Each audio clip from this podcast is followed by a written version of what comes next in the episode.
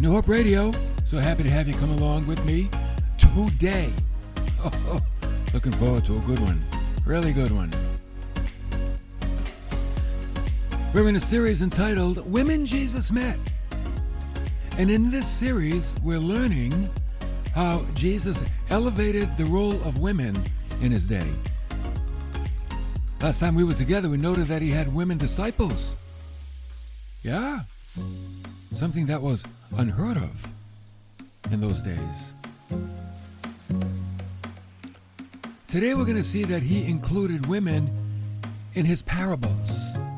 We're going to see how or why that was so important. Because that was unique. When other teachers taught, they didn't, they didn't use the ladies in their messages. Oh, Jesus did.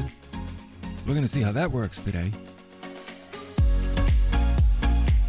I am ready to go. Hope you are too. So I'm going to give you some instances where Jesus teaches parables and he pairs women with men. Again, very unique.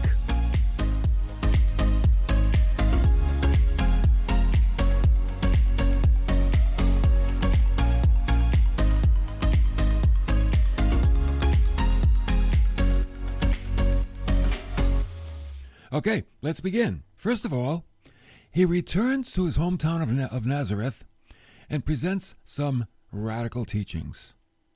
And he's going to give a teaching, and he's going to talk about some Gentiles, and one of them is a woman. Again, try to put yourself back in the first century. This was unheard of. In Luke chapter 4, verse 25, Jesus said, But I say to you in truth, there were many widows in Israel in the days of Elijah, when the sky was shut up for three years and six months, and a great famine came over all the land. And yet Elijah was sent to none of them, but only to Zarephath in the land of Sidon, to a woman who was a widow. Oh, and there were many lepers in Israel in the time of Elisha the prophet, and none of them was cleansed, but only Naaman the Syrian. Now, notice what Jesus is doing. He's telling the people that the gospel is open to all people.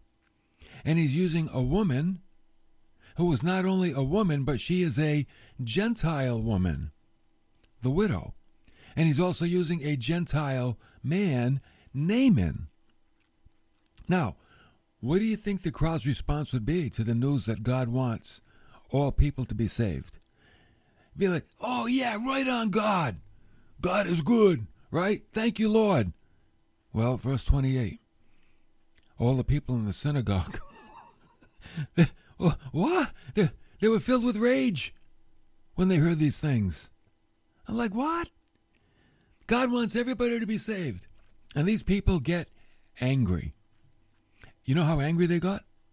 I'm going to tell you. They got so angry that they got up and drove Jesus out of the city. They led them to the brow of a hill on which the city had been built because they wanted to throw him off the cliff. I'm like, what's up with these people? The, great, the greatest news they could ever hear God wants everybody to be saved. Yes, Gentiles and women, everybody. And these people are like, no, man, we don't want them saved. We just want people like us.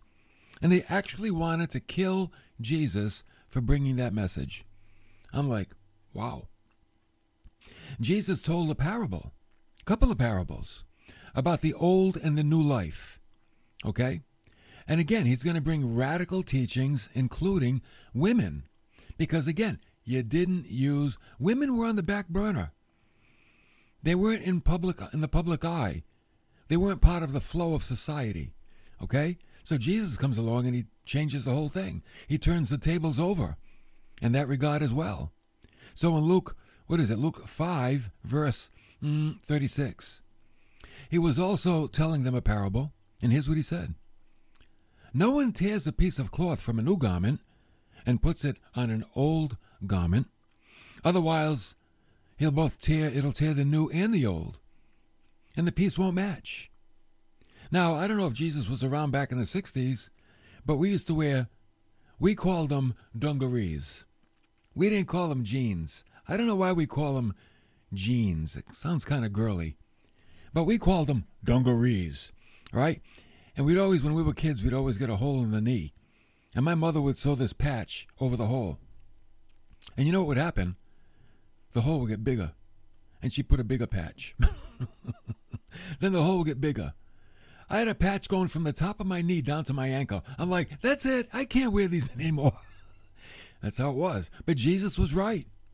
You cannot put a new patch on an old garment because it rips the old one. And then he said, No one puts new wine into old wineskins. Otherwise, the new wine will burst the skin and it'll be spilled out all over the ground and the skin will be ruined. And again, when they put wine in a wineskin, the wine expanded and it stretched out the wineskin. If you put more wine into it later, it would stretch again to the point of breaking. So, but I want you to notice in these parables, the first one about the patch, the mending of a garment, that's the task of a woman. Moms would do that. The making of wine, that's the work of men. You see, he's using women as well as men in his teachings. Jesus had a deep concern for repentant sinners, especially those that were rejected by the so called righteous. And he loved those that turned from their evil ways, even their religious ways, to him. And in Luke chapter 7, verse 36, Jesus said, Now one of the Pharisees was requesting him to dine with him. And Jesus entered the Pharisee's house and reclined at the table. One thing about Jesus, he never turned down an invitation. Think about that. It didn't matter who asked him Pharisee, tax collector, nice guy. Jesus always accepted the invitation. Why? Because he was available to all people. He had a good message for all people. Okay? I wish more people in the world understood that. That Jesus had a good message for all people. So he entered the house and he sat at the table. And there was a woman in the city, hmm, who was a sinner. What kind of sinner? We don't know. We can assume. And when she learned that Jesus was reclining at the table in the Pharisee's house, you're not going to believe it. She came into the house and she brought an alabaster vial of perfume. Alabaster is a stone, is a beautiful stone jar with expensive perfume. And standing behind Jesus at his feet, she was weeping. And she began to wet his feet with her tears and kept wiping them with the hair of her head and kissing his feet and anointing them with the perfume. Why did she do this? I think this wasn't the first time she met Jesus. I think she was in the crowd other times. And when Jesus was, was preaching the good news of the kingdom and talking about forgiveness, it struck her right in the heart. And you know what she found? She found forgiveness which led to repentance. And she sought out Jesus. She sought him out to thank him, to pour out her heart. But you know what happened in verse 39? When the Pharisee who had invited him saw this, he said to himself, If this man were a prophet, he would know who and what sort of person this woman is who's touching him, that she is a sinner. And Jesus answered him and he said, Simon, I have something to say to you. And he replied, Say it, teacher.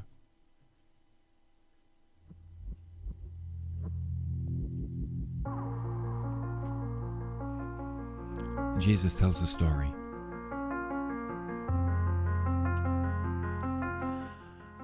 A moneylender had two debtors. One owed 500 denarii and the other 50. When they were unable to repay, he graciously forgave them both. So which of them will love him more? And Simon answered and said, I suppose the one whom he forgave more. And he said to him, You've judged correctly. And then turning toward the woman, he said to Simon, You see this woman?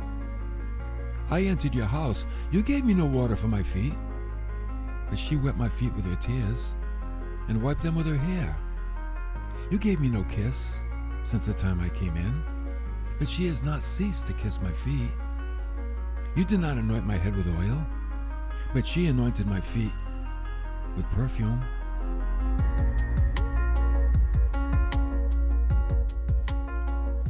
And then Jesus said, You know, Simon, for this reason I say to you, her sins, which are many, they've been forgiven because she loved much. But he who is forgiven little loves little.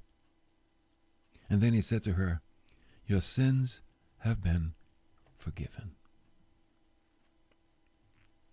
Those who were reclining at the table with him, they began to say to themselves, Who is this man who even forgives sins? And he said to the woman, Your faith has saved you. Go in peace. This is why so many people were attracted to Jesus. Because he was attractive. I'm not saying in his physical appearance. He was attractive in his person, in his personality, in his speech, and the in the way that he was. And that's why many people were attracted to him.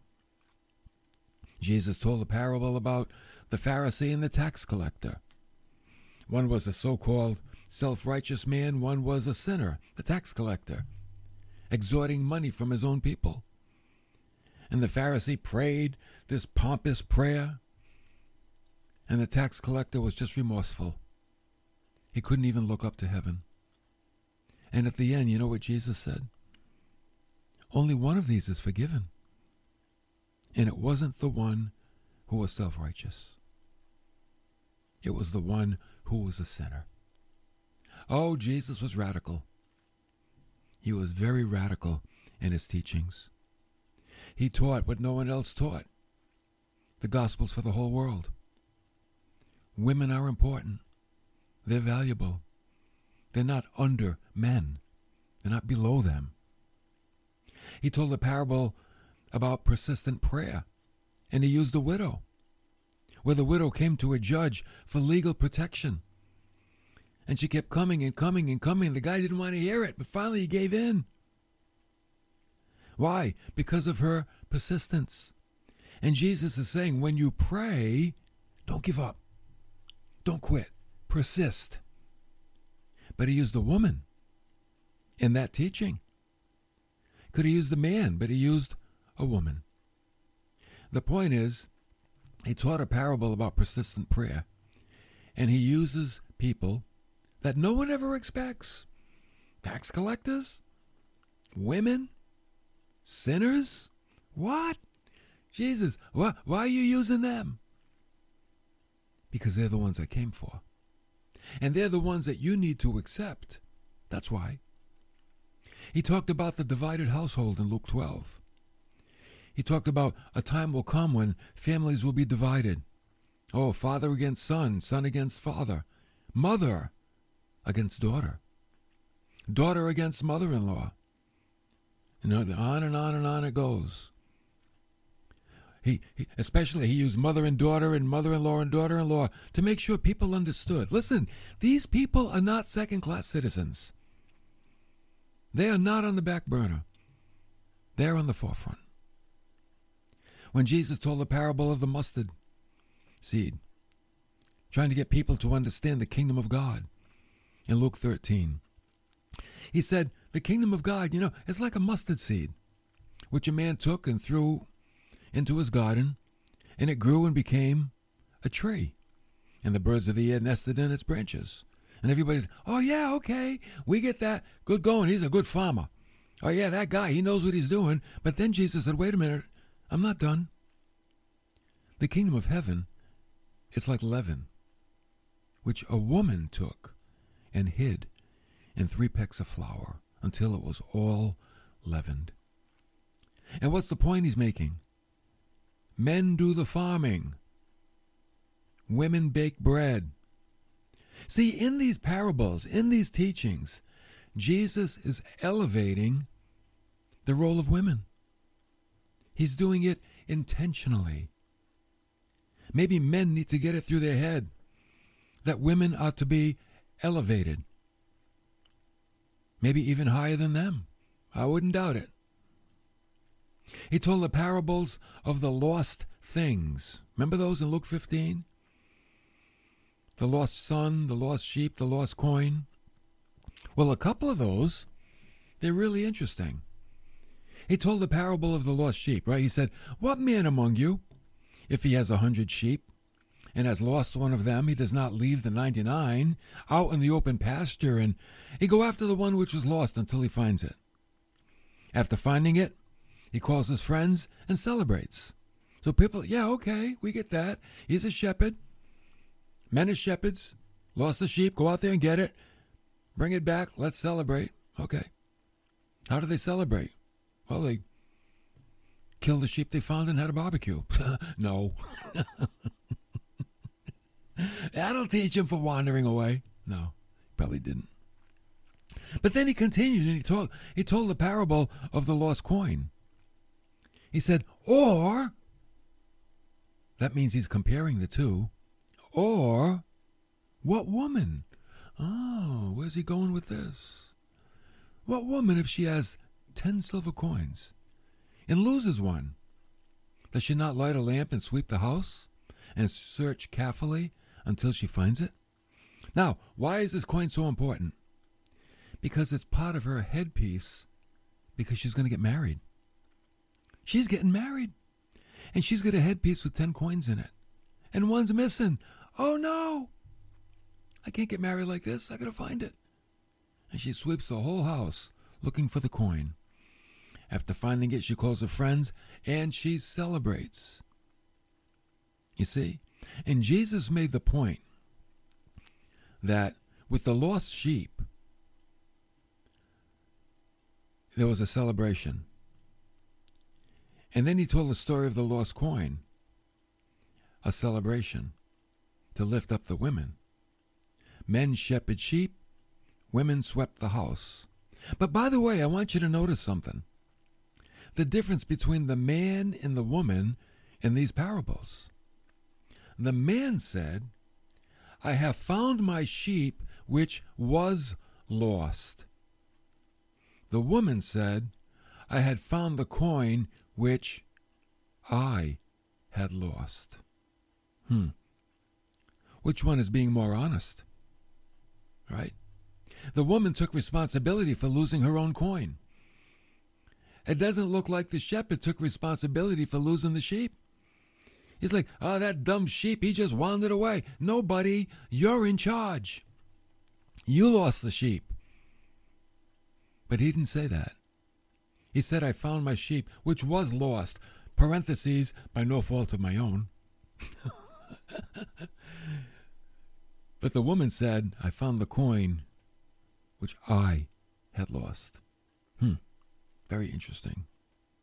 See, when you read the Bible slowly, you get all these little things that Jesus hides in the parables. That's why he said, He that has ears to hear, let him hear because we can skim over these things and miss all the little gems that are in there, and they're beautiful gems. You get enough beautiful gems, and you know what you got? A necklace. A beautiful necklace. Now, he talked about marriage and the resurrection in Luke 20. The Pharisees, the Sadducees, they did not believe in the resurrection. You know that? Religious leaders, and they didn't believe in the resurrection, these Sadducees. That's why they were sad. You see? So they questioned Jesus about marriage and the resurrection. And you know what Jesus did? Again, you got to read it carefully to catch it. He affirms equality between men and women. Again, in the first century, this was radical. This will get a guy killed. Remember, they wanted to throw him off the cliff. He said, so they said, hey, Jesus, in the resurrection then, who, if a guy's got a, a few wives, who, who's his wife going to be in the resurrection? And Jesus said, well, in the resurrection, they neither marry or are given in marriage. Now, he could have said they don't marry, but he included women too. Because you see, men marry, women are given in marriage. Right? See the difference? So Jesus said, they do not marry, nor are they given in marriage. And even on marriages today, right? Somebody walks the bride down. Usually it's the dad, if he's around. Sometimes it's a brother or somebody close. And what do they do? They walk the bride down to the altar and they give the bride away. They give the bride to her new husband. So the man marries, but the woman is given in marriage. And Jesus made it he made he made that point. He made that point intentional. Again, he's showing people of his day the prominent place that women deserve in society. There was a poor woman who, who praised, who was praised over rich giving. In other words, Jesus was watching the offering boxes on the temple wall. And he's sitting there with his disciples, and they're just watching people come by. And they're plopping, dropping their little offerings in the boxes. And Jesus probably elbows his disciples. Hey, pay attention. He said, Look. And he saw the rich putting their gifts into the treasury. And then he saw a poor widow putting in two copper coins, two little coins, the most insignificant amounts of money in that day. Two copper coins wasn't worth much at all. Maybe to, today to us is like what are our copper coins? Two pennies. But you know what Jesus said? He said, Truly, I say to you, this poor widow, this woman who's trying to get by through life without a man to take care of her, without a husband, she put in more than all of those others. For they all put out of their surplus. Oh, and they put in, they had a lot left over. They put in a lot, but they had a lot left over. But she, out of her poverty, put in all that she had to live on. All that she had. In other words, she had nothing left over. And what was it that Jesus highlighted? A woman. He framed these parables. He uses these circumstances and these situations intentionally. Two points he wants to get across, I think. Number one, to show God's kingdom is open to the whole world. No one's left out. Think about it. This is why it's called the good news gospel. If it wasn't for everybody, would it be good news? You know, there are some that say, well, God picks and chooses who can be saved. I'm like, well, how is that good news to the one that's not saved? To the one that's not picked? Where's the glory in that? There's no glory to God when He says, I pick you, but I reject you. What makes the gospel good news is that whosoever believes can be saved. Whosoever. That's the magical word. Whosoever. Whoever calls on the name of the Lord Jesus can be saved. Whoever believes can be saved. So Jesus is showing God's kingdom is open to the whole world. Oh, yeah, people all over the world, every tribe, tongue, and nation. And secondly, to give women an equality with men because they didn't have it. And Jesus is like, no, man, this is wrong. This is wrong. These women are not on the back burner. I'm going to show you where they belong. And he treated them with royalty and dignity and he told stories and he used them as the heroes of the stories. Unwritten warning to the men, without saying it, If men have ears to hear and a heart to understand, what is Jesus saying? You better treat them right. That's what he's saying. You better treat them right. I'm lifting them up. I'm elevating them so you can see the value that God has ascribed to them. You better continue with that. You better treat them the way I treat them. You think they got the message? I hope so. Sadly, parts of the world, they still haven't gotten that message.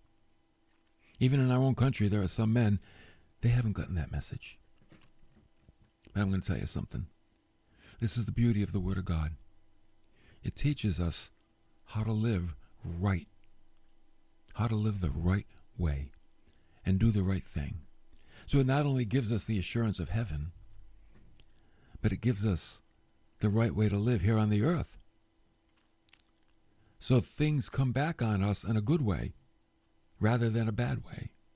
You know, they say the wife is the reflection of the husband, like the moon is the reflection of the sun. What do you think? Think there's some truth in that? Well, I wouldn't argue with it.